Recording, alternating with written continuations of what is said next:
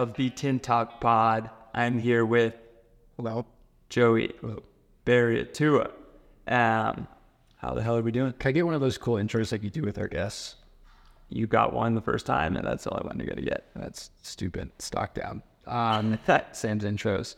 I'm good. I just got back from uh, vacation, Thanksgiving vacation at my family's, my parents' house in California. We brought the dogs with us. Um, every update includes the dogs. I hope everybody knows that. We flew with the dogs. They were very okay. They were fantastic at home, but on the plane it was a little stressful. So I'm pretty exhausted today.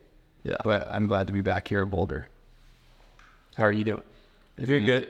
I'm doing good. Uh, I was very upset that I stayed in Boulder over Thanksgiving. I thought I was really being try hard, you know, staying home for the holidays, and then it just decided to absolute snow and dump and ice over on us. So a lot of treadmill running. So that was uh, pretty annoying. Uh, when I knew I could have been in California with you also. Did Morgan go to California? No, Morgan stayed with me. I had Thanksgiving at uh, Brian Troy's house, and that was a ton of people. Mm-hmm.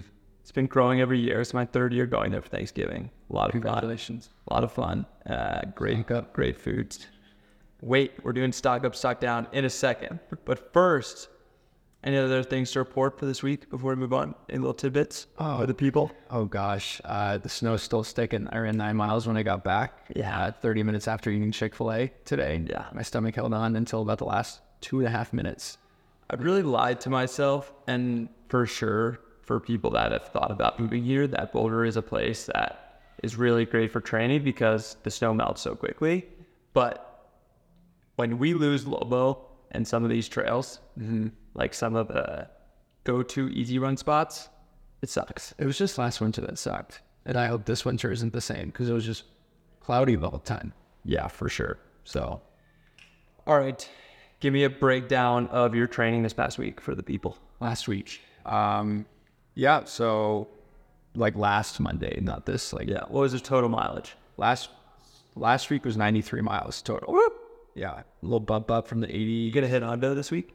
No, I don't think so. Just because like we're on that 14 day cycle, and the seven weeks always like a struggle to keep up with. Okay, that mileage from the first week because first week's like double threshold, big threshold, long run versus week two is just like a threshold and then a VO2 max session. So it's just like you got to pile on mileage where you don't really want to. Yep. On that second week, and so I just try and balance it as much as I can. So I'm hoping to hit like 93 to 95 this week. Nice. Um, yeah, we'll go quick. Um, Monday was the typical day before workout, as I explained last episode. Um, 10 and 4 no, um, or last week, so we're slowly getting up to those 10 and 5 doubles.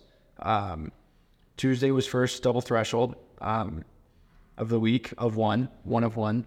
Um, 10 by K in the morning. I ran, I think like three, probably like 316 down to 309, usually how it works out.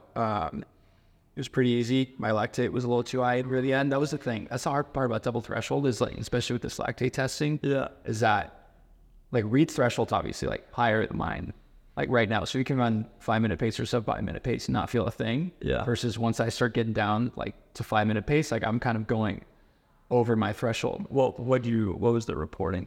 Uh, I think it was like 2.1 after like seven or eight That's perfect. after running like a 312, 313, and then I ran a we ran a 309 last one and that was like four point something. So it's a spike, you know. Yep. Like And that's what you're trying to avoid for sure we're trying to avoid. Yeah. So um, it was a little too high. So, um, but we nailed it in the afternoon. Um, with Drew and I did uh, 400s on um, at Sunset Middle School, which is just down the street from where we're filming right now.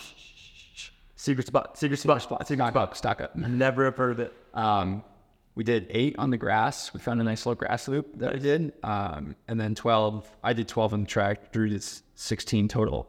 So we did another um, eight on the track, and that was really fun. And it's just, it's got, I mean, it lives up to its name. It's got a beautiful sunset Yeah. every time. So You got to go pretty damn early though. not really, not this time. I mean, the sun's setting later and later as we go. The first day, I literally went at like four, and it was, the sun was already setting. But last week, it was like we finished.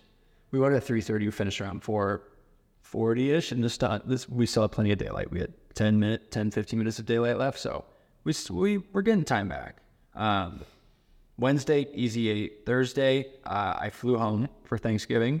So that was uh, a 6 a.m. flight with the dogs. So we had to check a bag. We had to check in the dogs. Like we had to go through the whole airport experience. It's like walk straight in with your boarding pass and your carry-ons and TSA pre-check like I usually do. Do the dogs get a full security uh, screening? What's the we have to there? you have to carry them through the security line. And Roxy and I were really scared, especially about Dill, Yeah. because it's just like he did great. He's fantastic in the airport. It was incredible. Saw He just was so overwhelmed by that many people. He was like, I can't bark yeah, at this he many saw people. dogs, he saw people, he- small children, like anything and Yeah. everything that he would bark at, he didn't, and it was incredible. But Did you yeah, give him some like Ativan before or what? we gave him a little CBD, A little little uh, Benny. We'll call it CBD It's, for for the viewers at home. it was a CBD treat. CBD starting with T. Um, no, it wasn't THC thing. I don't think you actually let me do that. Um, and we gave him Benadryl, so. Dill, Dill was feeling the Benny. Um, I bet there is definitely some like dog medication. Oh yeah, I ordered some Yeah, from okay. a vet, and I was like, the lady was like, if you want to pick it up, great. If not, we'll just have it here. And I was like, okay, Okay. So,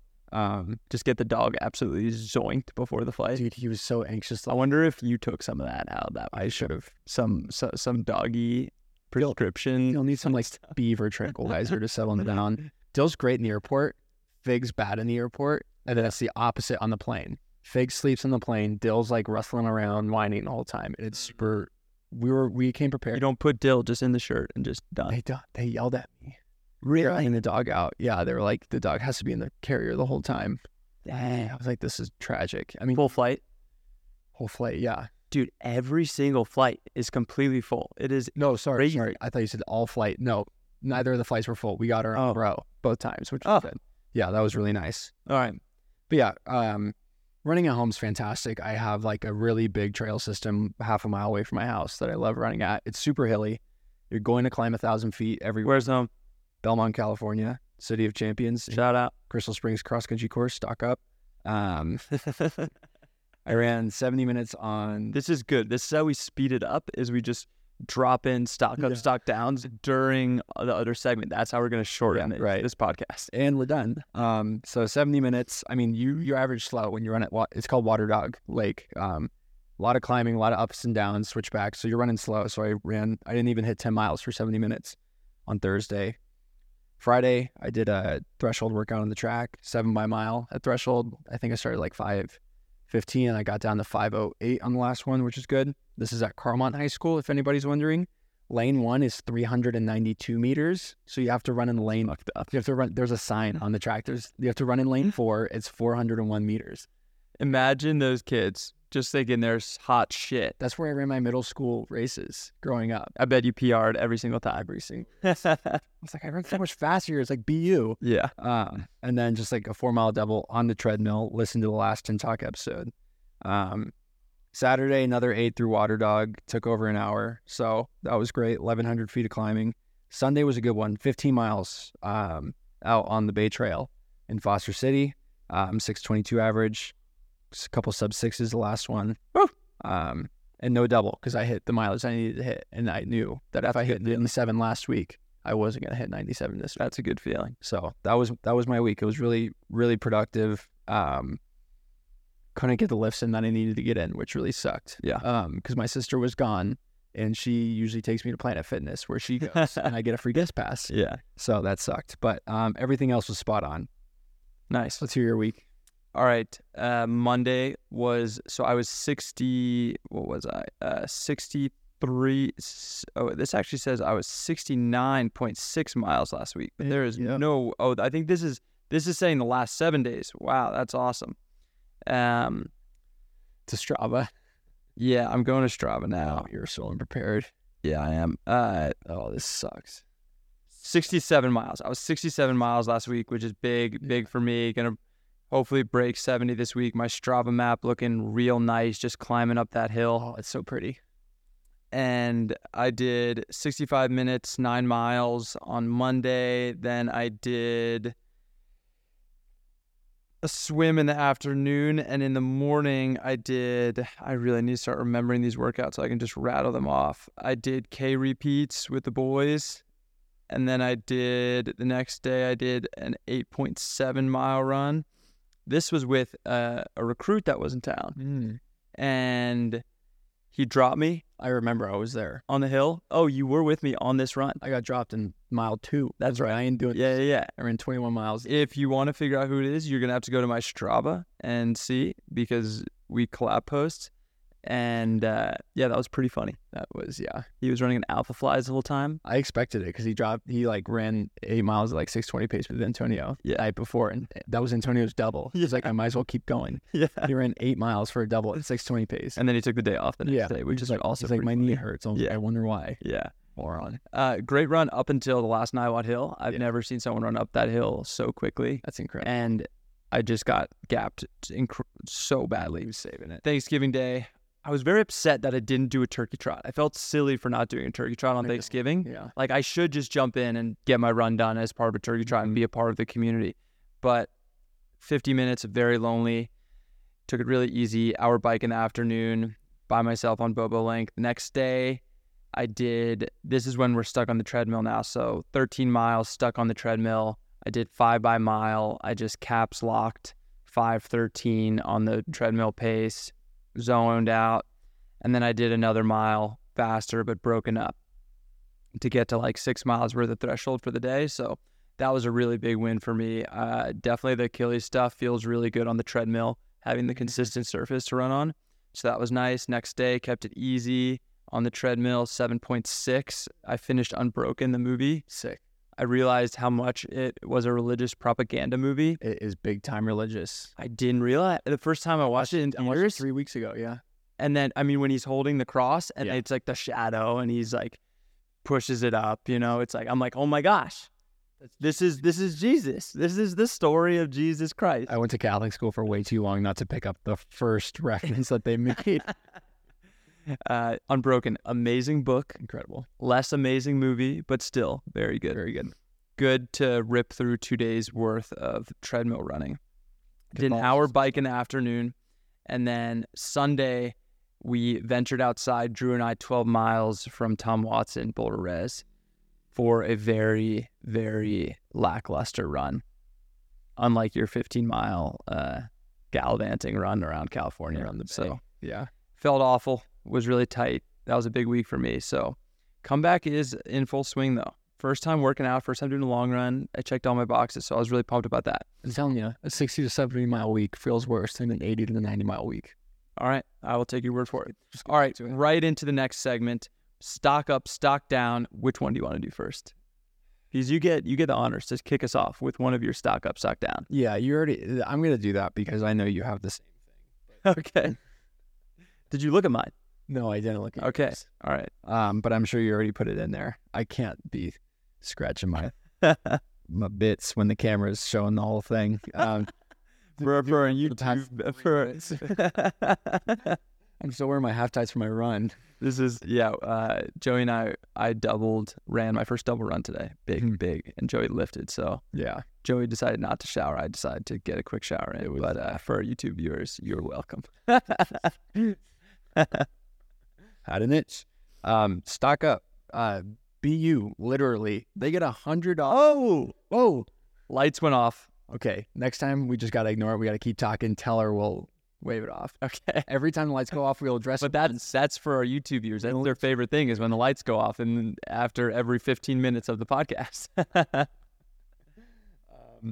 stock up BU literally in terms of price. Hundred dollars to go run a 5K. no, it's a hundred dollars. Entry fee to run the 5K is hundred dollars. Oh my god! I thought you would know that. I had no idea. 3K is seventy five dollars. Uh, Yeah, you better, PB. I know. I mean, I know. I know. That's crazy. Stock up big time. Yeah, that is stock up big time. Jordan Carpenter Yeah, raking it in. dude, that's like that. Literally will fund the whole program. They have like six meets Yeah. throughout the year. Like, I mean, our home cross country meet at Santa Clara funded what we needed to do outside of scholarships. Like, funded Yeah. the whole travel budget. Wow. For That's awesome. Good for them. Good for them. Track meets where you can get 500 people to race. Easy. Easy. Do the math. 500 times 100. That's a lot of money. That's that's big money. That's a lot of money. Um, I think uh, I I also put, of course, BU stock up, and I also added I threw in Ky Robinson in there with my BU stock up because that guy is gonna fuck people up now that he's back on the track. he was really good in cross, and he, if he's that close to these guys, I think once he gets his, his feet on the track, I don't that's appreciate that he's at his best, or he's gonna mess people up. Sorry, People up. sorry. All right, uh, we'll keep going. Stock up then. I said treadmills. Treadmills. Unfortunately, stock up. Okay. Unfortunately, because That because I've been running on a fucking treadmill for the past week. Yeah, Yeah. you have to invest in that. They're treadmill. they're they're up. yeah. Invest now. I'm gonna before the winter starts. set up a GoFundMe to have a better treadmill in my apartment complex. What do you think of the treadmill? Uh, worse than the one in my complex. Yeah, it's not very It's good. shaky. Yeah, I. I felt like I was getting Mhm. yeah, You have to run straight in the middle. If you run on the left, it starts tilting to the left. not good. It's not a fun treadmill. Yeah. Stock down, Club Spring treadmills. Um, my next stock up, training in California. It's great. It's great. I- Training camp could be us. Training camp in California. I loved it. There's something about being the only, like being in Boulder is just like you're just another guy, you know, and that's no You're big dog in California, huh? big, You're big dog, big dog, state champ. Yeah. Back. You weren't state champ. not even close. I didn't even make state on the track except for the four by four, of course. Um, yeah, just like working out in the track. I went to the community college down the street from my house. Um, Yeah, My- you didn't want to go to Stan. Yeah, no wonder you're feeling big dog. You didn't want to go to Stanford University, get rolled up on by the Young Brothers. I went to Stanford in the Oh, morning. did? Yeah, I did. I did my double threshold yesterday. Stanford, grass, and Nice, nice. CS at College of San Mateo track PM. Shout out, Shout out. stock up, college Stock of San Mateo. Call it Harvard on a hill, as they used to call it. That's where my dad and my sister went Nice. in college. Um, it's just like it was just so refreshing to be out there and just like, I don't know, maybe it's just like I do. Sometimes I do really enjoy training by myself. Yep. And like it really helps me get some good momentum going. Yep. So stock up for me training in California. Nice. I said stock up Mary Cain's bank account. Got that Nike money in her, in there now. Unfortunately, I mean she's been she's been through the ringer, but twenty million dollar settlement. We don't know how much exactly she got of the twenty mi- million original asking price, but it's millions for sure. Yeah, absolutely. So stock up Stock up, Mary, Mary Kay, Cain's bank account. getting her back. She she deserves every penny. yeah, that's a horrible situation, and I'm glad. I hope they came to some kind of resolution that where she's like, okay, I'm good with that. Yeah. Regard, you know, no amount of money I think could really Oh. make up for some of that stuff. Of course not. However, quite literally, the amount of money in her bank. Yeah. Um, stock up, 49ers. oh, I said stock down 49ers. Oh, you don't like my stock down. 49ers are playing the Eagles this weekend. I That's why I wore the. I was waiting for you to pr- pull up your Purdy jersey. I have watched a total of two quarters of 49ers football this so you are ready. So I am prepared. I watched the game and they lost, and I was like, I gotta stop. yeah, it was just the games that they didn't have Trent Williams and Pretty their much. whole offensive I wish you unit fell apart. Yeah, Trent Williams, their left tackle, all pro left tackle. okay. all pro. Yeah, all American. All right. Uh, stock up Spotify wrapped stories, baby. Back. They're back. They're back. I can't wait to see all the closeted Swifties. That was the big one, you know? Okay, man, okay. I said that wrong. I said that wrong. Just maybe people that aren't outwardly Taylor Swift fans, but then they're like, you know what? Screw it. Taylor Swift is so the stock's so high. Yeah. People are gonna love this. Re- Reed sent us his Spotify rap in our group message Yeah. today, and Taylor Swift was number two. And he's like, Really? Christine was infiltrating my Spotify. Oh, he couldn't own up to Okay. it. Come on, dude. Okay. Uh, some of my favorite Swifties that I saw today were Nico Young, Yep. Big old Swifty. Yeah. And then number two, Kieran Tuntivate, my boy from Bowerman, also big old Swifty. That checks out. Love it. Yeah. Love it. Um, super embarrassing. My fourth most listened to song this year was "Light It Up" by Major Lazer. Oh no. It was. I'm like, you seriously can't be that. I seriously can't. I don't even like that song. okay, we gotta play it right now. it's so bad. It's I bad. one of my Spotify rap songs was this song that I heard when I was in Mexico, and it's like King of the Bongos. It's this very bad song, yeah. but I listened to it on repeat maybe like five, six, ten times. Yeah. and it got in my like top songs of the year, and I was like, oh, that's, it bad. happens. That's That bad. happens. Yeah. Like King of the Bongos should not be in my top what do you wish was your number one artist on Spotify? Mine was Fred again, and that's about right, considering that is the only artist we listened to for our hour long drives down the mountain when we were at training camp last year. So it all adds up. Yeah, I really. If you wanted to ask me, I really mine was Fred again as well. But I really wished my number one artist was Lady Gaga. No. I love every single Lady Gaga song, and I need to listen to her more for my What is twenty four. what is, are they? Are they called Gagas? What are they? Monsters? What are they? I don't care. I just love Lady Gaga. You are one. Love- yeah, Uh, stock down. What do you got? paying hundred dollars to run a five k. a lot of these stock up, stock downs do go together. There are That is what I'm finding. Yeah, I yeah I don't have a lot of stock downs, but I have. This is actually my only good one. Is three thousand meters stock down.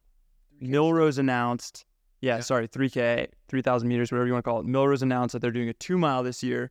Josh Kerr headlining. Do you think Not a good gonna- year for three thousand meters. Nobody's gonna want to run it because it won't count towards any points. Oh no, it's big. It's like big points. Two oh, mile, still- two mile, two miles still yeah, two mile counts. 5K. Two mile counts. Hey, stock up on the two mile. It counts towards the five k. for sure, for sure. They they're they're doing it for a reason, and it's Yeah. partly because the points. Other part because they want to get national records and have people understand the distance. Because Americans, unfortunately, What's the German national record in the two mile? I have no idea, but I'm sure it's Dieter Baumann, and I'm sure Yeah. it's very fast.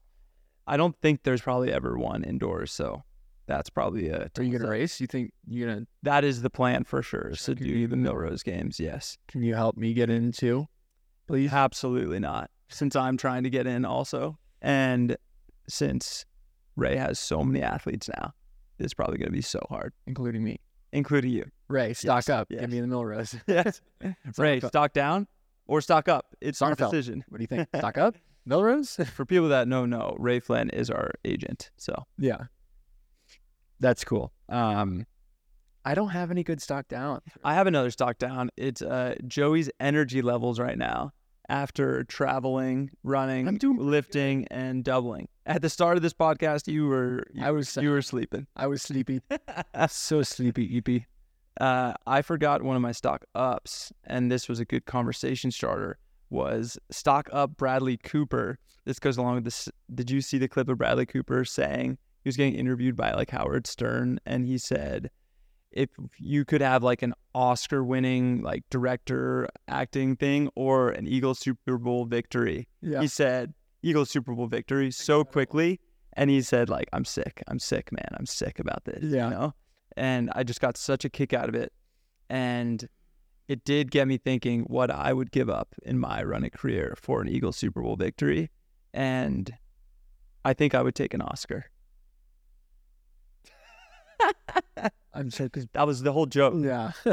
Um, so I'm so tired that went right over my. yeah, yeah, yeah. Anyway, stock up Bradley Cooper. I don't think I would give up like a Millrose win for uh, Eagles Super Bowl victory. That's it. Yeah, I wouldn't give up much for a 49er Super Bowl victory. Yeah, they've already Eagles have already won one. That's the thing. If they had never won one before, it'd be way different. But anyway, we have to move on. That's your stock up and stock down segment. Uh, mailbag. We have some questions from our listeners. If you want to submit a question, look out. Day of, I'll be posting questions on the Tin Talk Pod Instagram story. So next time, get your questions in. What pro running team is your rivals? Question mark from Justice V Kelly, and he also added Roots? Question mark to really get our blood boiling. I'm too tired for my blood to boil. Uh, is Roots our, our enemies? Our rivals, pro. Rivals. Enemies, rivals. Who do you consider your ri- our rivals? Pro running team Running rivals. team rivals. Roots isn't a bad one because I feel like it's like a friendly rivalry, but at the same time, like both of us like don't like the idea of losing to each other. Yeah. Um, I consider I consider that a pretty good rivalry. I don't think there's like this isn't like 1980s. The thing about 1970s NBA. rivalries is like they it has to be like a consistent back and forth that you're consistently competing against Mhm. those people, you know? And so I really do think that like the most common team that we're racing against is the Under Armour mission teams, you know? I would say we're racing them more often than not on the track in any Yeah. given race, whether it's a steeplechase, 1500, 5K. We're always racing against That's those true. guys. Yeah. So I would say that that's the team I would say. Um, They have so many guys. That's why. for sure, yeah. Uh, you got anything else? Oh, Teller, you moved the light. There you go. That had to screw something up. Um, Our rivals, I no, I don't, I don't, I think that's pretty good. The the Under Armour teams for sure. I feel like we're gonna be running into the Hoka guys, Hoka NAZ guys a lot more Yeah. as we go. They're gonna clean house at Sound Running tomorrow. You Yeah. saw their team; they brought everyone, Yeah, they're gonna be good. and no OAC there. They are gonna No White. Elite. no Bowerman. It's just Charles Hicks solo. Yeah, Uh, that's that's another stock down European cross. If Charles Hicks doesn't go over for European cross, I don't think he was selected. I mean, I don't think he raced at British champs. Yeah. That's a big stock down. Charles Hicks is a big name for Mhm. British athletics to not be racing sure. Eurocross. Yeah. So I know you said that one last week, but um, all right. well, because I knew. That's going to be our only question this week. We have a few more, but we have to move on because we promised this was only going to be 30 minutes before we get going on our guest.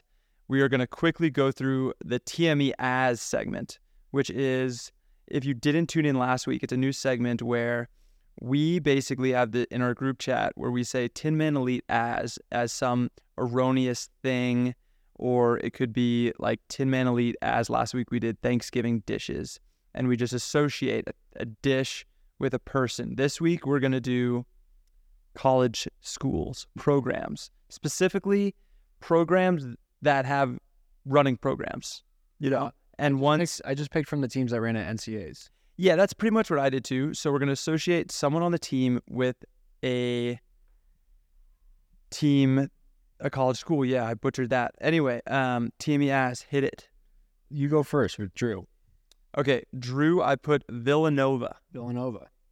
Oh, did you? Oh, I thought you put Villanova too. I put Notre Dame. Notre Dame, that's a good one too. Touchdown, Jesus. Yeah. Villanova is a good Catholic school too. Yeah, Um, I think so. Yeah. Yeah, yeah, yeah, yeah, yeah. is Catholic. Yeah, we're getting the thumbs up from our producer. Yeah, Um, yeah, uh, I just that's a good pick too. though. Marcus Marcus O'Sullivan as a coach, Mhm. pure miler. You know, That's like it's close to where it's close to where he grew up Yeah. in Virginia. I think it would have been a great choice for him for a school. Yeah, Penn Relay Staple. Penn Relay staple. Yeah, he's Penn. Relay's guy. Yeah, Notre Dame stock down as Drew. I'm out. Okay, next one. You. me. I put UW. Go dogs. I put Tennessee. Nice. UT. I'll take that. I'll I feel that. like you you want to hi- hop on that Sean Carlson hype ever since he moved there Yeah. pretty much last year, right? Yeah. So he's building a big program, and I feel like that's something that you'd be like, I'm excited about that. That's For sure. Right now. for sure. I'm not saying Andy Powell's out, but like they've just gotten so much recently. Yeah, It's absolutely. like it's a little diluted now. No, I think Carlson's a great coach and uh, definitely would have been loved to be coached by him, but NC State through and through never would have transferred and left Geiger. No way. Never. All five years, baby. Yep. You get it, Connor. Connor. Okay, State. No way, dude. He's a buff, bro. Those colors don't run. Are you kidding me? That is so bad. So hardworking. That is American. that is such a bad one. That is definitely your worst one. This this, this one. I oh, I put got much worse. I put Connor Winter BYU. BYU. I just thought it was funny to put Connor BYU. Just distance through and through, hardworking, white male, white. man. religious. He's not a Mormon, so that's kind of throws it off. But you know, I thought that was funny. Uh, Reed, what do you got? You're gonna not like. I'm a little self conscious about mine now. OK State for Connor is very bad. You're bad. Stock down, Sam, and his opinions. I put Portland for Reed. Just marathon you, I guess so. I'll take that. and. I didn't want to put BYU. Okay, I had to pick. I take Portland. that. Mine is kind of a curveball now that I'm thinking about it. Okay. I put Yale. Yeah. Reed is Reed's the way Reed is as looks as a person. Like you just look at that guy, you're like, That's right. how I. That's how He I goes- came up with. he goes, He's smart. yeah. He's analytical. yeah. He's nerdy. Loves Harry Potter. I feel like people at Yale love Harry Potter. That's a great one. Did Yale run at NCAs this year? no, but uh, there. I don't think. I don't think they have the greatest running program with the Ivy Leagues. I know they haven't been to NCAA's in quite some time, but I just thought of Yale with Reed, so I That's a went good with my one. gut. All right, let's go with you, Hit, hit me. Gonzaga. That's what I put. Did you actually? I actually put Gonzaga as a joke because I thought it would piss you off that I put Gonzaga because I, whenever I bring up Gonzaga, you're always like, You see Santa UC. Sa- You're not my go? friend. Broncos. Say Go Broncos. UC Santa Clara, Santa Clara University. Yeah, yeah, yeah. We weren't to UC. I said that because I think Santa Clara is just Gonzaga four years ago. We're like we're on the same trajectory. We're going to qualify for nationals Yep. any day now. Um, just a hardworking program of a bunch of guys that didn't break nine in high school. So All right, I have a really good one for Brogan. Uh, This is my most proud one. okay, Austin's my favorite. All right, uh, let's do Brogan. All right, I put Iowa State. That's good. That's good. That's kind of a cop out Regional because he's from Iowa. You know, it's it's low hanging fruit. time top out. Uh, I put Dartmouth. Dartmouth. I think Dartmouth is a great one. Just Vermont, cold. He's gonna love it there. Brogan would Distance school. You would fit in at They're very fraternal there. Yeah. Not that Brogan's fraternal, but they're very fraternal in like the way that they all. A lot of post collegiate OTQ runners. Yeah. You know. That's true. Um, just a hard working school. You know, quiet guys. yeah. Uh, let's go with Max next. I put oh gosh, see, I I just added it right now and I don't like it. So I want you to say yours and I might change. I put I put Max as Bama just because I wanted to say Bama. Bama. I could see Max just I mean just he was in a frat. You know. All right, so I could see Max at Texas A&M then. there you go. Just pure college town. Oh, plays yeah, pure college every single weekend. Yep. I put UVA at first, but that's a, another cop out one. So All right. Um, like I did for Turkey last week, I put Joan and Marc together again. ugh, okay, Would you want to go? no, you go. I put them separately. Okay. Uh, well, now I feel bad for putting them together. Uh, I put, I put UVA, and that was low hanging fruit. But I Yeah. think they're just, you know, tried and true Virginians. I feel like if anyone was going to run that program better than Vin, it's uh, it's it's the Hunters. You saying there'd be the coaches? Yeah. Okay, I picked them running there. Yes. Like- that too. I put Marcus Wisco. Nice. Marc is so Wisco. Wisco. That is that is through and through. Yeah. That is a very good one. Yeah, I That like that good. one. And I put Joan as NAU because you know she's getting a kinesiology degree and just breaking more Masters World Records. nice, nice. So Some heavy hitters there Yeah. for the coaches. All right, Austin. I put Cal Baptist University because it was the only I put school. Cal Poly. It was the only school that was D two transferred to D one recently. And Austin, I couldn't like not pick a D two school Yeah. for Austin. Yeah. Uh, I put Cal Poly just because uh, Van Hoy, Yeah, good weather. John feel like, feel like he would just be cranking 800, 1500s under All Van Hoy there. So I went with that. Uh, so this one's kind of funny now that I'm reading it. Is Antonio? I put Iona, and it's like Antonio Iona. They look exactly the same. letters are hard. Yeah. uh, reading's tough. Yeah. um, Iona. I put it for uh, for the foreign aspect. yeah. That was my low hanging fruit there. That's a low hanging fruit. Yeah. And you want to know, you know what? It's not even, there's no Spaniards that go to Iona. I know. You want to know where Spaniards go? NAU. Eastern Kentucky University. Nice. That is so much better. That is so much better. All right, that is a wrap. We are now gonna welcome our guest here. Joey's gonna get out of here. He's got a shower. I'm going to go home. Um, yeah, he's gonna go walk down the hallway, go home. Uh, before we get into the segment, I wanted to thank our sponsors, Pillar Performance. I got some right here, the Berry Magnesium. I take it every single night for my sleep, for my recovery, and so should you. 15% off your first order, Tin Talk at checkout. We were just talking about this before the podcast started off the mic that it genuinely makes you feel better the next morning after taking. Yeah, I finally got a nice little uh, can of Pillar um, after five podcasts. Yeah. And uh, I felt great the next day after taking my magnesium. I don't realize it, but when I feel sore and things aren't going well, and I'm gonna wake up and I know I'm gonna be sore, I take some pillar, Mhm. and it actually does. I feel a tangible difference, I'm and that's take- something that I cannot say about a lot of supplements I have taken and even endorsed in the past. Yeah. But this product is legit. Tin Talk, 50% off. Get on it. Stocking stuffer for the runner in your life. Really appreciate the support there. And thank you, Pillar, so much for ge- getting this pod going. Let's welcome our guest now, Marc Hunter, to the podcast. All right. We are back. Father of nine, Cleveland State legend, and OG Duck, member of Athletics West, Bolder Boulder winner, NCAA All American, two time cross country championships, world qualifier, owner of Nurget the Dog, professional uh, runner looks damn good in jean shorts. Welcome to the podcast, Marc Hunter, and currently assistant coach of Tinman Elite. Welcome to the show. Hi, Sam. Thanks a lot. That was quite an introduction. Thank you so much. Uh, I don't know why I just put professional in there. I was definitely supposed to put something in there about professional something. Um, professional recruiter. Maybe I should put that in there.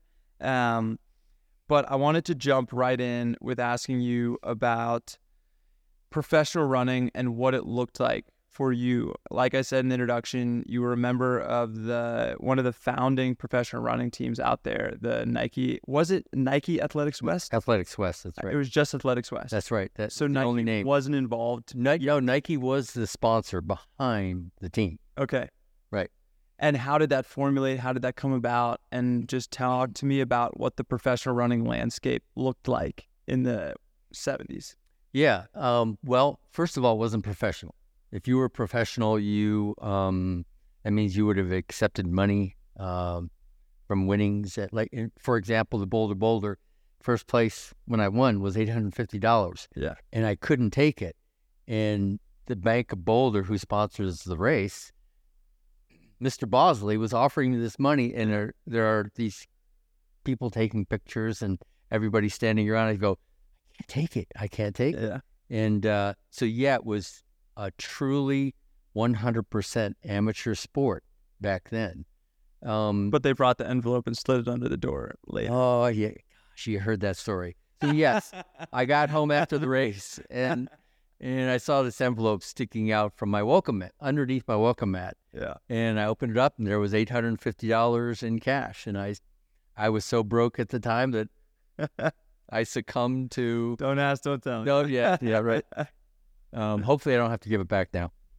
Yeah, now now that we've uh, exposed you Right. on the podcast. So, so yeah, I was strictly amateur, and um, so we did everything for the love of the sport. And usually, you had one probably Olympic attempt because you had to get a job and you had to make money and you had to support. If you had a family, oh my gosh, I can't imagine how rough that would have been.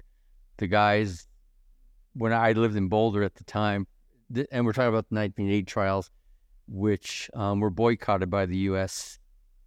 Anyway, not imagine that. Like, Yeah. like the emotions that you must have gone through, just knowing that they're just just wait, completely out of your power. just wait, Yeah. and then and we already knew going going into the Olympic trials that, but you in the back of your mind, I know for me, um, the incentive was this isn't really going to happen. They're really not going to boycott. Mm. Um, it's going to happen. So go to the trials and try to make the team Mm-hmm. and let the chips fall where they may. But I knew that was my last chance. Wow. If, you know, if that, because like I said, I was broke.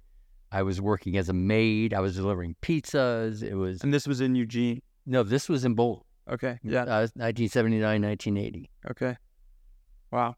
Yeah, that's that's crazy. Those odd jobs uh, is something that I feel very fortunate about that I don't have to do that.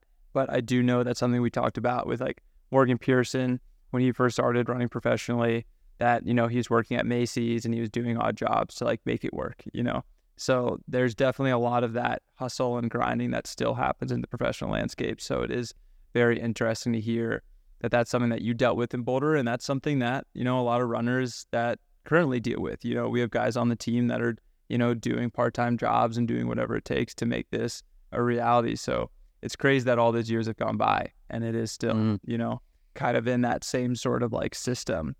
I want to. Uh, there's this epic picture that I think Drew probably posted of NCAA's. You were fourth and you were sixth, correct?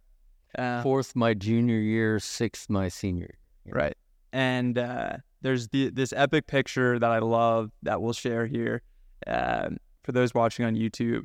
And it's you in the Cleveland State uniform. It's in the snow. You know, there's like tons of guys wearing full thermal, you know, basically looks like they're wearing like sweatpants almost underneath their running shorts, you know. And you see Salazar in the iconic, you know, Oregon kit, you know, next to you. Uh, talk to me about that race and cross country was kind of your bread and butter, right? Um, yes, it it just happened. I didn't think I would ever be a uh, outstanding. Cro- I was recruited as an 800 meter runner, believe it or not. And I um, because you ran four 14 in high school. I ran four, yeah, a four fourteen. That was a full mile, Yeah. of course, and then but I could run a sub 50, 400. Nice. And back when I raced in high school, you could only do two events. So every single race, I ran the mile, came back in the four by four. Yeah. Well, four by four hundred and forty yards. Yeah. So the mile relay. Um, so I never I, I ran one eight hundred my whole senior year, Yeah. and uh, yeah. So What was that ranked? Sorry, real quick. What what were you ranked in high school? I didn't. I was 14 miles. I was such a novice. I had no idea what I was ranked, um, time wise. Really? Yeah, and in fact, there was there was something that was called the um, oh, it was it was where Ohio, Michigan, Indiana, and Illinois had there was a post season race with Cool. those schools, and I I was done with running. I did not want to run after the state meet, Wow. and so I never went to that race, No way. and I regret it to this day because I would have liked to see how I stacked up against you know at least state champion, and they were only state champions. If you mm. didn't go, Ohio didn't take you. Wow. If- Okay. They didn't take second place, Yeah. and it was the quad quad meet. That's so cool. I would have loved, you know, to do a dual meet with like New Jersey, Maryland, or any like state neighboring us. I know like uh, Oregon and University of like Washington, you know, they do Yeah, that great. River Clash. That's like one of the coolest cross country races. But um, sorry, I interrupted you. Go on then Yeah, where was I? about the cross country question. Um, Oh yeah, so that the race you're talking about was my senior year, and I had been fourth the year before, and I was I, I went into that race thinking I'm going to win. I'm going to win. I was in who were, great who were shape. the top dogs? Uh, well, Henry Rono was coming back, but Henry, I don't know what happened to Henry. I think he finished a hundred and something. Wow. Um, but Salazar, Chapa, um, there were four or five Kenyans. I mean, we were always racing Kenyans. Uh, in fact, the year before, when I got fourth, there were, with a half mile to go, was me and three Kenyans, Nice. and uh, so we were all I was always used to running against uh, Kenyans at the national level, and um, so the race, um, the race, it was it was perfect temperature for me. It was I race day was like 28 degrees and it was snowing.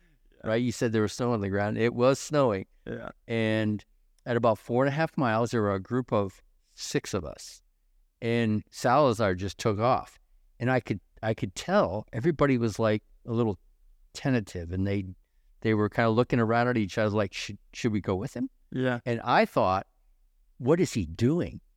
You know, I thought he's crazy. Yeah. He can't do this. Yeah. I mean, and he took off and no one went after him. And to this day, I regret. And I felt so good in that race. I regret. Still thinking about it. I, I think about it. Next time you see Salazar, you should tell him, "Hey, I'm still thinking about that move you made in NCAA." Um, yeah.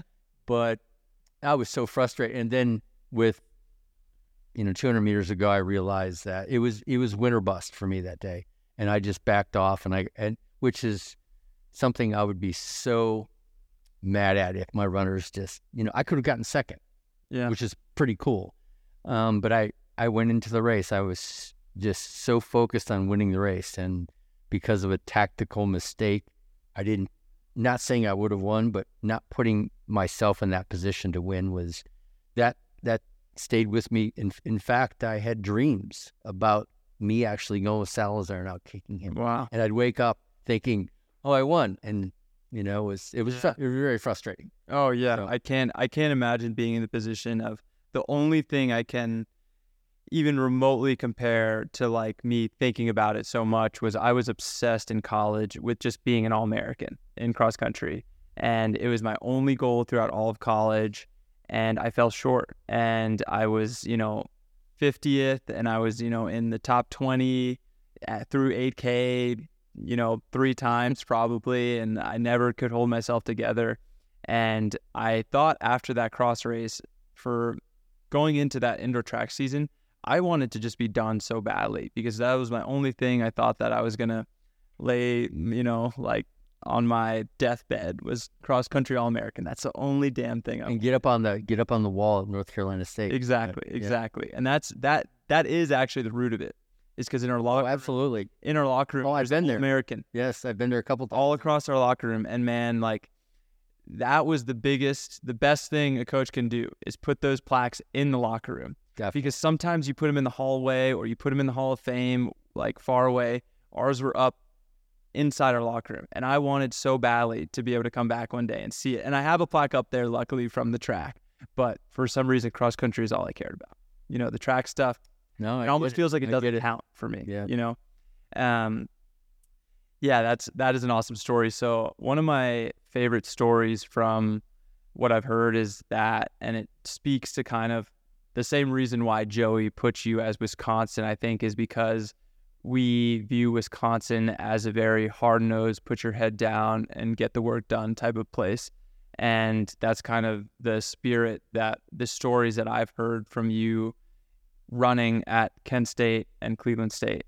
And uh, talk to me about I know you lived in a house with a lot of other runners, and you guys would run 10K in the morning and 10K in the afternoon was typically a normal training day for you guys. Uh, can you tell me about the house you lived in and the famous story that now I've heard several times, but our audience has to hear it now also I'm not sure what story that. uh, about how you guys would determine who got the hot water? Oh my gosh, I have to tell that story. It's so embarrassing. Um, yeah, I thought Joan was going to divorce me after she heard this story. so uh, I lived in a house with uh, six guys. We had three sets of bunks in one room, It's a full on hostel. full on hostel. Yes. Um, What was rent? Do you remember what the rent was? rent was twenty five dollars per guy. Not bad. Okay, Not this is- bad. Again, this is back in the late seventies. You can't get a full Chipotle order for that nowadays. I guess not. Um, but yeah, lived a great bunch of guys. Most, almost all of them are still my friends today. And um, That's pretty cool. so we would get up every morning and we had this course that the only grass in Cleveland. We would run what's called the marginal road. It was right on the lake. So the winds were usually awful. So we always ran west first to take in the wind uh, initially, and then we had the wind to our back.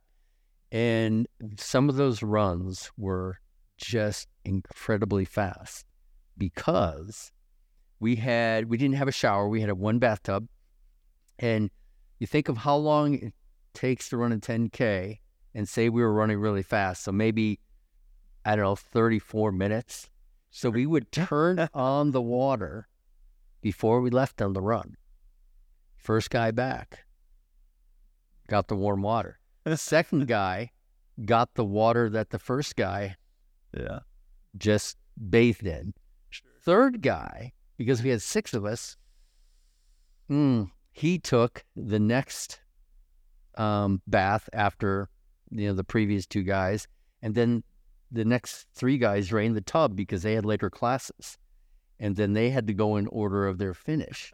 so they they went they went through the same. I can't believe I'm telling the story, um, but yes, so it was it was a mad rush, especially the last half mile. That's if we were still together. never came to fists or anything. Never came to fists. We understood. We understood. We, we were all good friends, and um, so and, and some day, some mornings, I would go, "Oh my gosh, I just don't have it," and I Yeah. would just, I would just say, "Okay, I'm doomed for the third bath." Yeah.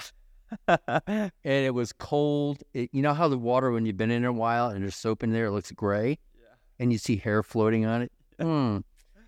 You still, you, you didn't want to go to class because you would be in class all day, all sweaty and stinky. Oh, so, yes, and it, it took that long for the for the Yeah. to fill. really, really, really makes me appreciate the 20 nozzle shower heads we all got. Warm showers after every single run at NC State. It definitely makes me uh, Yeah. take that for granted. I never took, you know, group showers in college are, or a sacred thing, you know, being able to do that with your teammates and uh,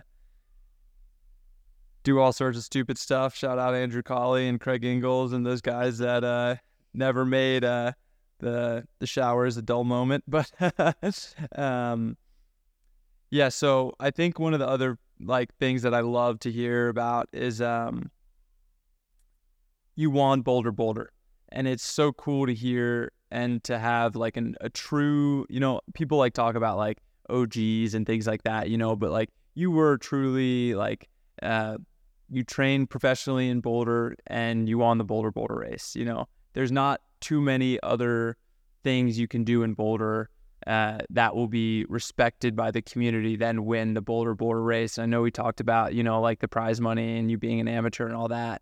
Um, but tell me a little bit about the race back then. And I know this year you got to go back and tell me a little bit about that experience. Yeah. Well, I got to go back and, and be in the VIP lounge upstairs in in, in uh, Folsom Stadium, so that was pretty cool. And of course, Frank was there, and uh, a lot of the a lot of the past winners. And uh, yeah, just watching it from there, it's so different from when I I thought when I finished. We finished in Boulder High School Stadium. Oh, did you? Okay. And I couldn't believe the number of people there. Yeah. And then when I saw this year, thirty or forty thousand people. Gosh, it's it cool. was unbelievable. Yeah. And, and the roar. I've been to several college football games, and the roar that went up when um, the leader came through. I think it was Connor. Didn't Connor win? Yeah, Connor of man came through the stadium was. Uh, I got chills. Yeah. I got chills. Um, but m- it, in 1980, um, I had run.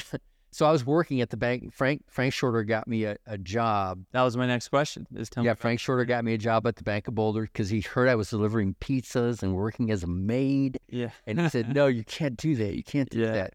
And so, um, so the president of the Bank of Boulder, Mr. Bosley, said, "I wasn't planning to run, and I'll, I'll explain why I wasn't going to race um, the Bolder Boulder in, in '80." Um, he said, "Mark, I really want you to race the race," and I said, "Well, I'm running a 5K in Knoxville, Tennessee on Saturday night." Mm. I'm not going to get back until Sunday afternoon, and then the race is Monday morning. And I said, listen, I, if I do jump in the race, um, I'm not going to, I, you know, I'm going to be tired. I'm going to Mhm. be, there's not going to be anything left in the, Sure. Yeah. to, Absolutely. to, uh, to finish and, and, and go after the win. And he's, that's okay. Um, all, everyone at the bank knows you and they just want, they just want to cheer you on Yeah. and I know you're going to be up front uh, anyway, and that that will be uh, you know a big uh, boost, a morale boost for our you know our employees. And I said, yeah, sure, I'll do that. So went and ran a terrible 5K in Knoxville, Tennessee, and came back to Boulder. And I get up Sunday morning, and go, oh my gosh, why did I promise this? So race starts, and I said, I'm just going to hang back. I'm very, very conservative. And the race goes on, uh, 5K, I felt so good. And I went, well, let's pick it up. And I kept every every mile, every half mile, every mile, I kept picking it up. And I had no idea what place I was in. That's how far back it was. Yeah. I must have had a massive. So you didn't start on the front line. No, well, I started on the front line, but Okay. I let the I let him go. You know, Yeah. let Frank and Steve Plasencia, who Mhm. was a two-time 10K Olympian, let him go, and then we're running along, and I just kept passing guys and passing guys, and finally I got up to Steve, and I said, Steve, what place are you in? And he goes, he used to call me Marco. He said, he said, You shouldn't have told. Marco. You should have told us that. Yeah. That's gonna be oh no, nickname on the team. Coach Marco. Yeah, I guess he's kind of So Steve uh, says, Marco, you're in first. Go for it, man. I'm toast. yeah. And I went, I couldn't believe it. And this was like probably a three quarters of a mile or a mile to go. And uh, like I said, I felt so good. And I just hammered it. And like I said, we finished in Boulder, Boulder High School Stadium. Um, went by my apartment that was on, I think it's 17th Street. Mm-hmm. Um, but I ran by my apartment and into the stadium, and I just, I have no idea how I was able to do that. Um, I always, when I lived in Boulder, I always raced well at altitude, Yeah. but I never, like the guys I would beat at altitude would always beat me when we went down to sea level. So then, of course, this race was at altitude, so Yeah. I was in my, uh, you know, the the environment I seem to excel at. So yeah, that's the story. And then Nice. So so what was like talk to me about, you know, training in Boulder during that time period? Like do you remember where you guys would do your training and can you talk to me a little bit about like how training was structured? You know, today in training there's you know, double threshold running. There's, you know, like hill sprints, uh, you know, the mileage that everyone runs. Like, can you kind of give us a little breakdown of what the training regiment looked like for you then? Well, first of all, I didn't have a coach. I was my coach. Um, second of all, I discovered trails, and so I I ran the Mesa Trail probably three times a week. Really? Okay. Yes. Um, so I'd qual I'd uh, qualified for the Olympic trials in 1980 in the five and the ten, and I decided to go for the five, and I ran one track workout to prepare for that because I enjoyed running the trails and especially the the single track, ruddy, rocky, rooty Mm. trails. You know, um, up in the mountains. You know, up in the the foothills. Just absolutely fell in love with that, and I couldn't I couldn't pull myself away from that to do a track workout. And um, we would often have 12 to 15 guys um, training together. Somebody would make a call, and we would all, you know, say, we'll, we'll be there. Um, did doubles probably every day except for Sunday.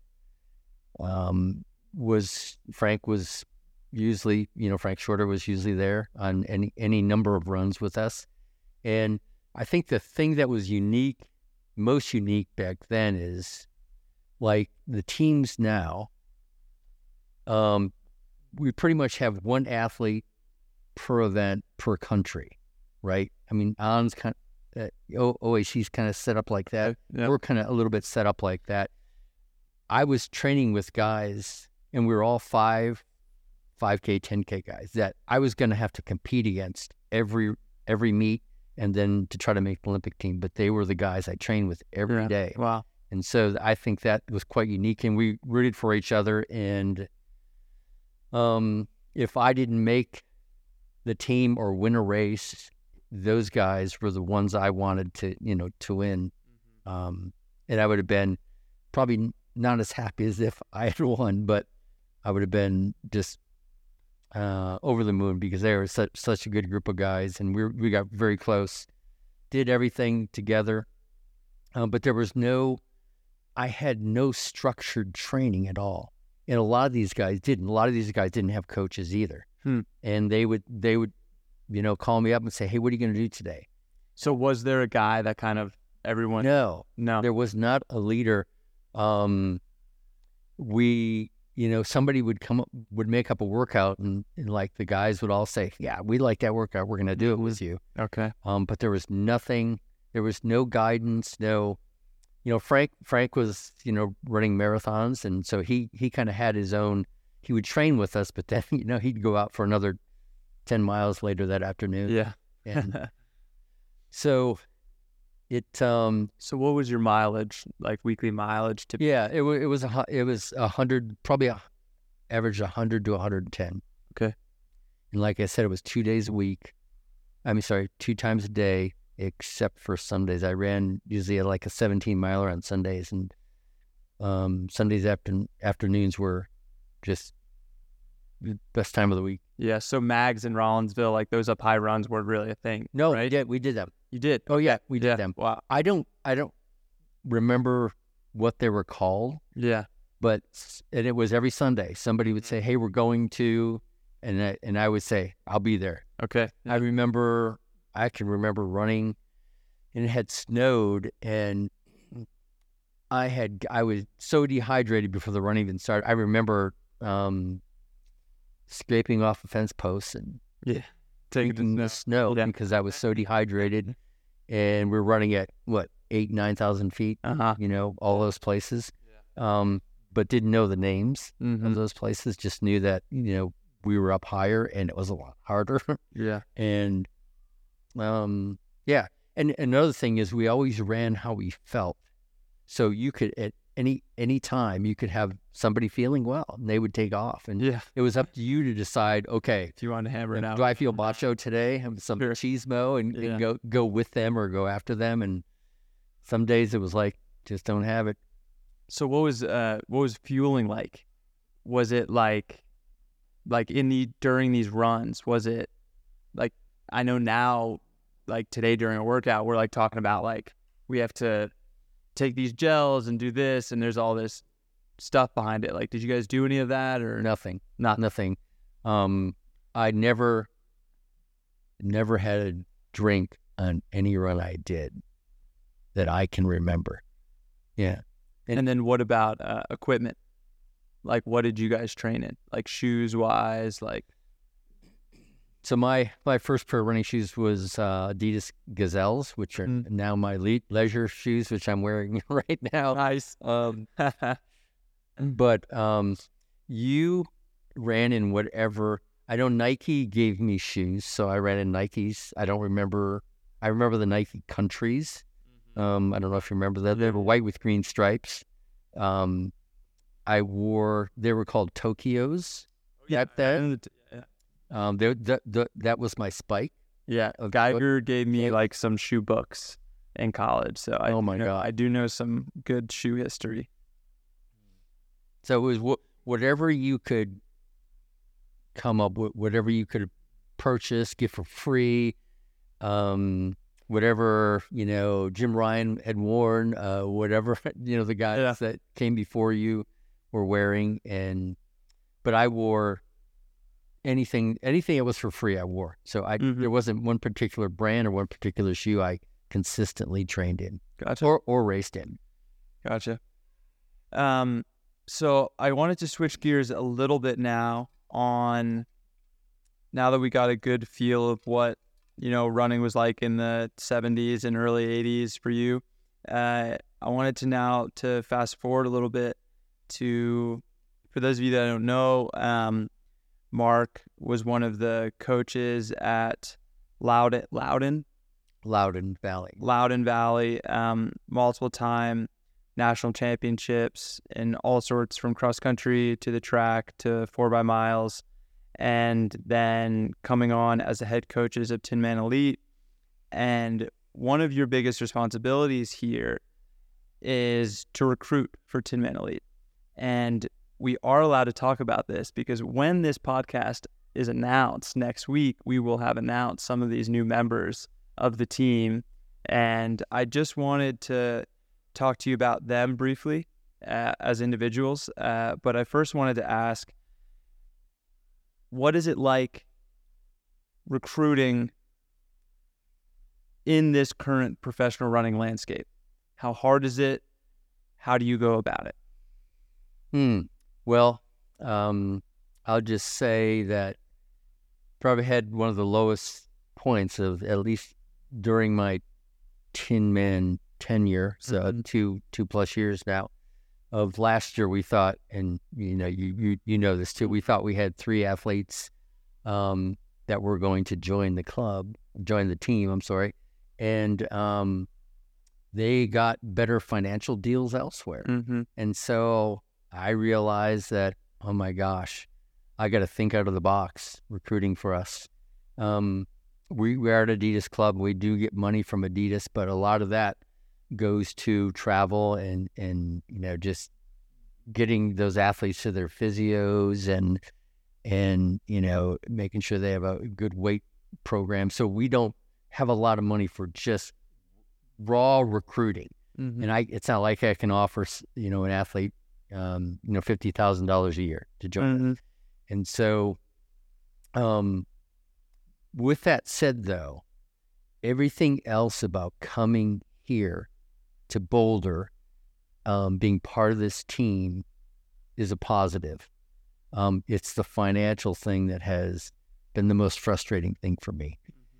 And so, working with, um, we have um, an advisory group, which you're part of and I'm part of, that makes decisions on any recruit. Okay, uh, I go out and recruit uh, and um, and present the athletes to to what is called the tag, a Man Elite Advisory Group, and then we discuss the athlete and I give the reasons why I think they should be uh, featured Tinman. And I know you, the team has been really generous with money. Um, probably not as generous as other teams, but the combination of this would be a great place to be, um, and people actually, um, I think, like the husband wife combination, coaching combination, and kind of the you know maybe you know you, being a being a dad or a mom sometimes, you know, and think athletes like that. Um, I mean, that's what I tell recruits. that com- you know, comfort. is like I tell recruits all the time that I'm like, look, like there's a lot of programs where you're going to get very hands-off training. You're going to get tough love. It's a lot of like pull your sleeves up yourself and figure it out, you know. And that's something that I think is very unique. Is and it's draining for you guys for sure. Um, but it is one of your biggest intangibles is that you guys bring TLC, tender loving care, to each athlete. Um, you know, that's the only way you and Coach Hunter are programmed is to care for people. You know, you guys are both so empathetic, and there's no other option for you guys, even if you guys wanted to be more just cut and dry with training. Well, thanks for saying that, Sam. That's, that's very nice. Um, with that said, um, I want this team to be on podiums. I want PRs that people look at and go, "Oh my gosh!" Um, I still have that. I'm still very competitive, you know, and then so I still want to have championships won. I want to. I'm going to do things like you know win, win the cross country, cross country nationals. I want things like going for the world record in the four by mile relay. Um, and and of course, I like I said, I want podium finishes for our athletes. So, but we have to recruit a better caliber of athlete, um, a- and younger caliber, right? So we can, um, so they can mature with us, um, athletically mature with us For sure. um, because I know in our program in Loudoun Valley, we took a freshman freshman kids and we were going, okay, we're building them for four years. Yep. I don't care what they do this year. And our freshmen ran so little, but we kept them injury free. We did a lot of non running stuff. And, you know, by the time they were seniors, they were, um, you know, getting scholarships to Division One programs. And so we we have the philosophy of working um, with the athlete for long over an extended period of time, and and as you know, we're very collaborative coaches too. So that's attractive to some athletes. Other athletes just want to they want to they don't want to have anything to do with their training. They just want to be told every day what to do. Yeah. we're not like that. So this is not the place for that athlete. Um, if if you've come from a collaborative program and it worked for you, then this is going to be the place. Or you you did come from a program where you were told every day what to do, and you want to be, um, you want to have more say in your in your training. Then yeah, this is you know Tinman Elite's place for you. Yeah, absolutely. All right, so let's break it down. So let's just focus. I don't want to give them all the recruits away that we have coming in, but since we have some racing this weekend, let's focus on the two new athletes, male and female, that are racing for Tinman Elite for the first time in the Adidas Tinman Elite kits. Right. Um, so the, f- the first one, the first athlete. So we signed three athletes. Um, um, my, my recruiting was um, focused on five athletes. So Anthony Camerieri was the first one to sign. He went to Miami of Ohio for four years, did his or three years. When his last is currently, I'm sorry, um, competed last year for Ole Miss, and then he's in a master's program, PT program at Ole Miss right now. Um, and the more research I did on him, I thought, oh my gosh, what a huge upside this kid has. Um, a couple huge relay legs that no one, not very few people know about. He's a thirteen twenty six guy, um, and but he's run a, a couple of three fifty four, you know, mile relay splits, and I went, why isn't anyone going after this kid? Yeah. And so, and Anthony actually, and that's the the unique thing about the five athletes that were we recruited this year, where they all came to Tinman first. They said, "Hey, wh- what are the opportunities with you guys to train? Come to Boulder, train with the hunters, join the team." Yeah. And so, And that's huge for us. it is. It, that goes such a long way is when you take the initiative to come to us i think that is the most surefire way to start that initial spark Right, and I know I know you guys mentioned that Yeah. before. Like It every means a lot. every guy in the It means a lot. team currently came to you. You guys didn't reach out to them Right. necessarily. It was them reaching to you, out to you. So I wanted to kind of carry on that philosophy, and so then it, then it became you know building a relationship, and then finding a way to get him Mm-hmm. get Anthony here, Mhm. and it just it worked out. We um, I worked on getting him an internship at a high school here, uh, to to um, uh, internship in, in you know in physical therapy, and and we were you know, the the our advisory group came up with the team came up with uh, some money to give him, and so. Um, and he really, really wanted to come, and it was just a, a kind of a perfect storm. And I think I think Anthony's got, like I said, a lot of upside. Yeah, absolutely. Anthony, from what I could gather from like his recruiting visit, is like he's gonna be such a workhorse when it comes to the sense of the word. When it's like you're never gonna have to track him down to make sure he's doing what he has to do. Right. You know, like I think he's very type A when it comes to getting his work done. You know, like uh, he cross trains a ton. Like we know he doesn't run high mileage, but Right. to be able to have the work ethic to swim or bike for those hours that he is putting in a week, like it certainly takes a certain type of person and a certain type of work ethic. And I know you love having an Ohio boy here, you know, on the team now. So Mhm. I know you're excited about that. And then we also have a female runner debuting in the 5K this weekend. Talk to me a little about her. What are her intangibles and yeah, why Katie? Yeah, Katie Camarena, right at Portland State, um, sat out last year. She her eligibility was her NCAA eligibility was up. Set out last year and had an unbelievable season. Um, traveling back and forth from California to Arizona and training and uh, again talking to her about her training, talking about the stress of. I mean, she she you know it's like a lot of a lot of you guys, you, you were broke, you know, and you're taking a chance on yourself, Mhm. and very exciting. Uh, um, post collegiate first year for her, and we're thinking, oh my gosh, this girl has a lot of upside. Mm-hmm. And again, she reached out to us, and you know, we started the um, the relationship, and I think she she really enjoyed, you know, the the the the thought of maybe having a female female coach. Mm-hmm. Um, and I just think she has a lot of upside, and both her and, and like you said, Fern Anthony will be running in Boston um, this Saturday. Mm-hmm. Nice, awesome. Um, yeah, Katie had a huge breakout. What were her PRs this past year? Do you remember? Well, the one that set out was the 406. Um, And she's, I think she'd admit that she's not a, a 1500 girl, so a miler. So that that's what caught my eye. And then pushing the envelope on a, you know, a, a 15 teens, um, or she, I shouldn't say pushing the envelope. She's already there for a 5K, and she really didn't train for a 5K. And but going forward, I think 5K is going to be her event. Nice. Awesome. Really excited um, to have Katie and Anthony join the team, along with a few others that we'll announce later on uh, once they get out here and we finalize all of that. Uh, I wanted to finish off the podcast with a quick bit. I wanted to hear what your Mount Rushmore of people that you have raced against in your career.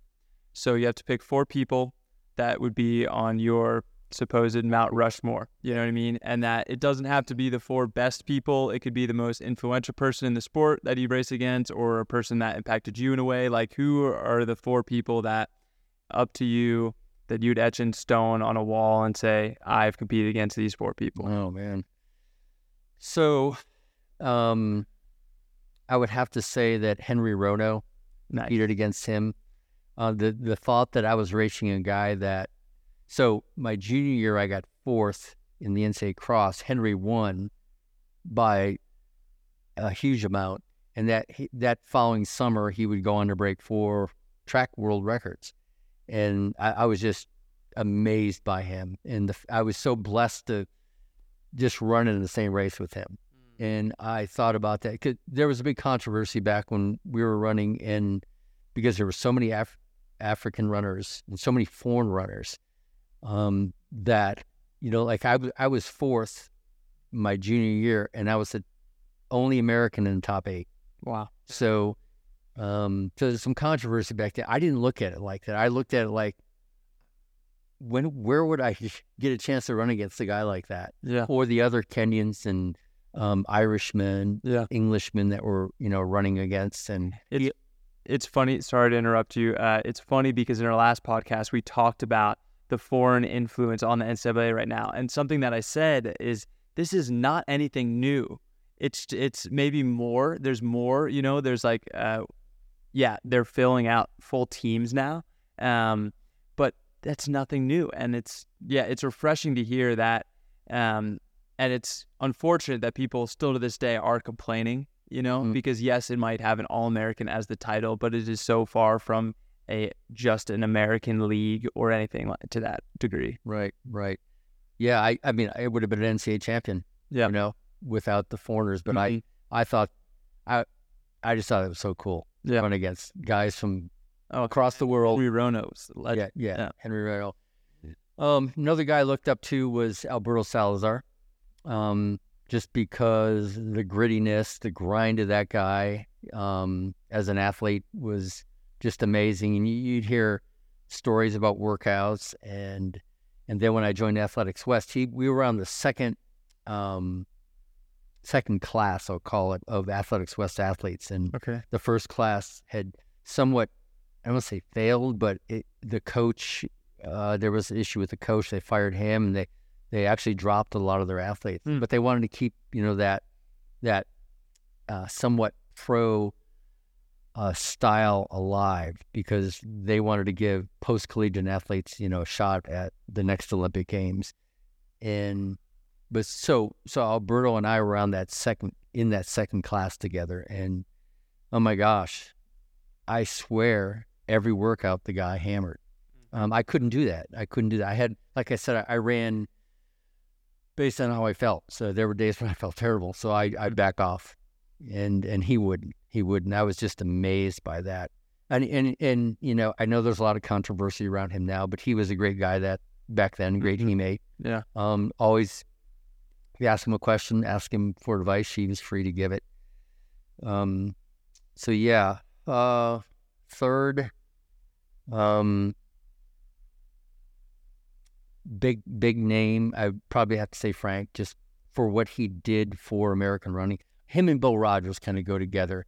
Oh. Bill and I run a, a world cross country team together, and oh my gosh, what a great guy! Yeah. You know, we we'd get up in the morning, and he liked to play cards, which I I love to play cards. So Nice.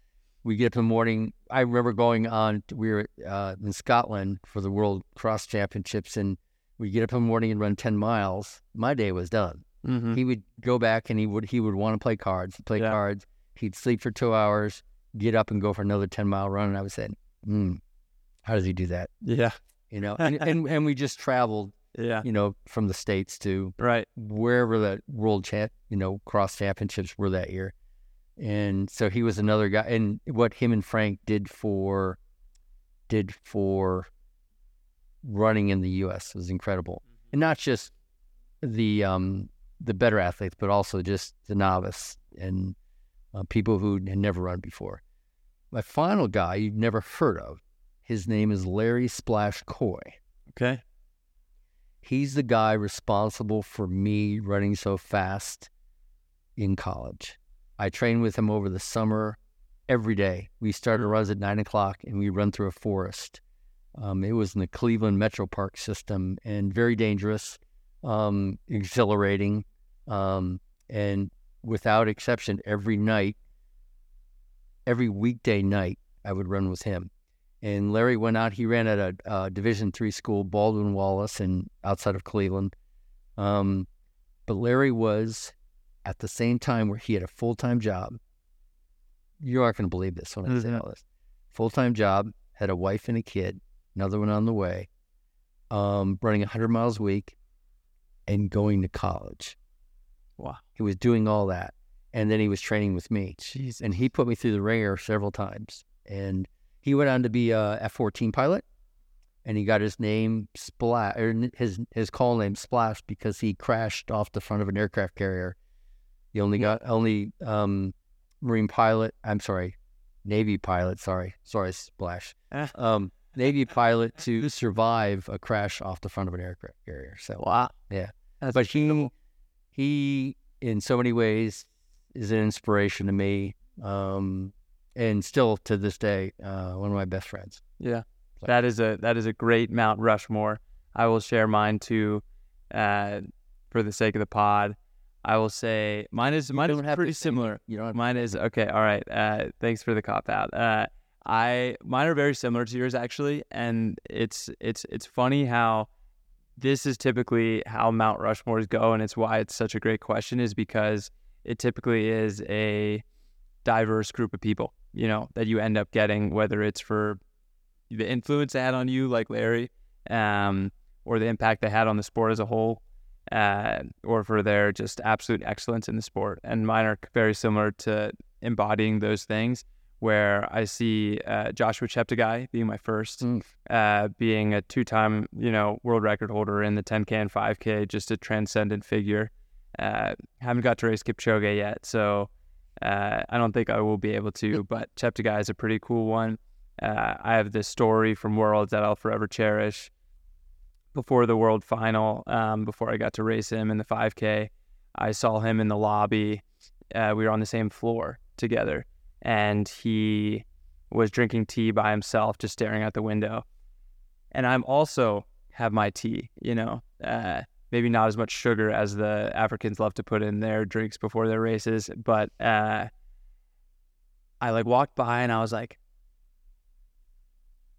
you know, this is the best runner in the world right now. You know what I mean? And like, I just decided to go down and like say hello and introduce myself. And I sat down next to him and we had an amazing conversation that I'll always cherish. And uh, the funny moment of the conversation that I like telling is that he was like, "So what? What are you here for?" And I said, uh, "Oh, I'm I'm racing you tonight. You know, I'm racing you today." Uh, and he was like, "In uh, five thousand meters?"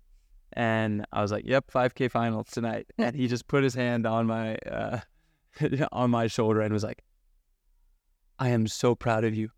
I am so proud of you." And he had no idea who I was or that I was in the final thing, but it was still uh, a very funny moment that he had no idea who I was, even though we were racing together that day.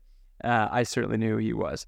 Uh, Jakob, I've raced him so many times now through the European circuit. Um, he definitely has the maybe not the impact on uh, American running the way Frank did, uh, but he certainly has a tremendous impact, you know, in Norway and is transcendent in Europe and in any race. He is the one that's selling tickets right now, Mm. more so than I think maybe anyone in the sport point. uh, it, on the distance side, of course, where if he's racing, people are watching and he's chasing world records like no other. And we've had a lot of interactions now waiting in the call rooms together, you know, me asking about all his little tattoos and uh, wedding day planning and things like that. So uh, I consider him a friend now. And uh, it's that's that's very cool that I get to race him when I do. Uh, I've definitely followed him, shadowed him in a few races that have brought me to some of my best performances. So, uh, the I the third one was really hard for me, where, and maybe I just didn't spend enough time thinking about it, but I decided to put in Josh Kerr as my third, um, also because I've raced him several times, and it wasn't just like one a one off thing like Cheptegei maybe, where I've actually gotten to beat Josh Kerr in a 5K a few times. So I have that little sense of pride, you know, with that relationship I have with him. And I do think that the words that he's speaking now in podcasts and like the way that he is presenting himself to the sport, I really think so many people are looking up to him. And I think that by the time his career is over, he will be on that Mount Rushmore through and through. I mean, he already is deserving, um, I think. And that's why I put him on after beating Jakob for a gold medal. And then, um, my fourth one, I really went back and forth on this one too. Uh, I ended up putting uh, Evan Jager on there as my fourth one.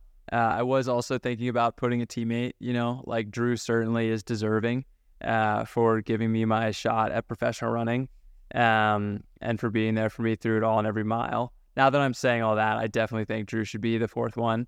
Um, but uh, I I'll stick with Evan Jager just for the sake of uh, he was the reason that I watched Diamond Leagues uh, as a young runner. yeah. and he was It was the American.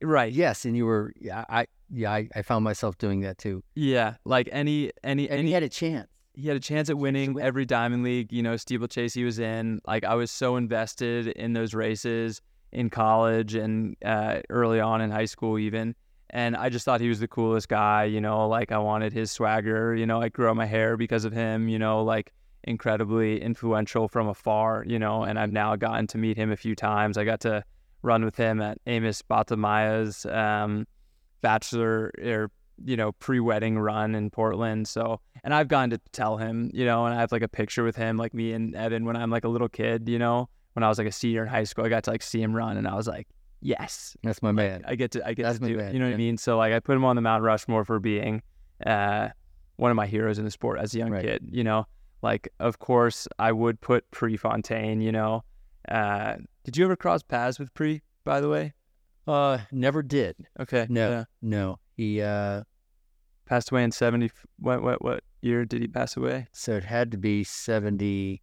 So um, let me think. I ran the my first my freshman year. I ran the NCAA cross country championships, and he did not run that year. yeah So he had already been out. So that was seventy four. okay So he must. Let me think. so when i was just thinking that maybe when you were at oregon you No, no, never, never, never came across. Never, never, except on the TV. Never saw him. Yeah. You know, face to face or. yeah And now, now I'm a little, little younger than okay he was. Yeah. gotcha But yeah, obviously, I mean that's he is on the Mount Rushmore of running run, sure yeah right? of course Especially in the U.S. But Mhm. um, because I didn't know him and run against him, uh, yeah doesn't hold the. Yeah. Uh, yeah can't put him on lists. Can't put him on that. uh, on Marc Hunter's Mount Rushmore. there you go there you go. All right Marc well we could talk for ages about you know these old stories and we'll definitely have you back on the pod. I'm sure all listeners are going to want to have you back on and dive into some of these stories deeper and hear some more. Uh, those are all golden and i can't wait to share this episode. I know it's going to be one that people are going to cherish and i know this conversation is one of my favorites so far just because i learned so much and those are you know seeing all those old pictures and everything you know they are so cool and it's something that like you see still uh, you see young runners and you know people in Boulder emulating that same sort of you know style that you guys all had then. So it's very cool to see, and I appreciate all the time, and uh, looking forward to the next time. All right. Well, thanks, Sam. Yeah. Thank you guys so much for tuning in to Tin Talk Pod. This was episode six. Please like, comment, subscribe, all that great stuff. If you're still listening, you're a real one. Thank you so much. Check out Pillar. Thank you again. 50% off Tin Talk. Use code Tin Talk. We got the stuff right here. Pillar Performance. You don't want to miss out on that. Cheers. Till next time.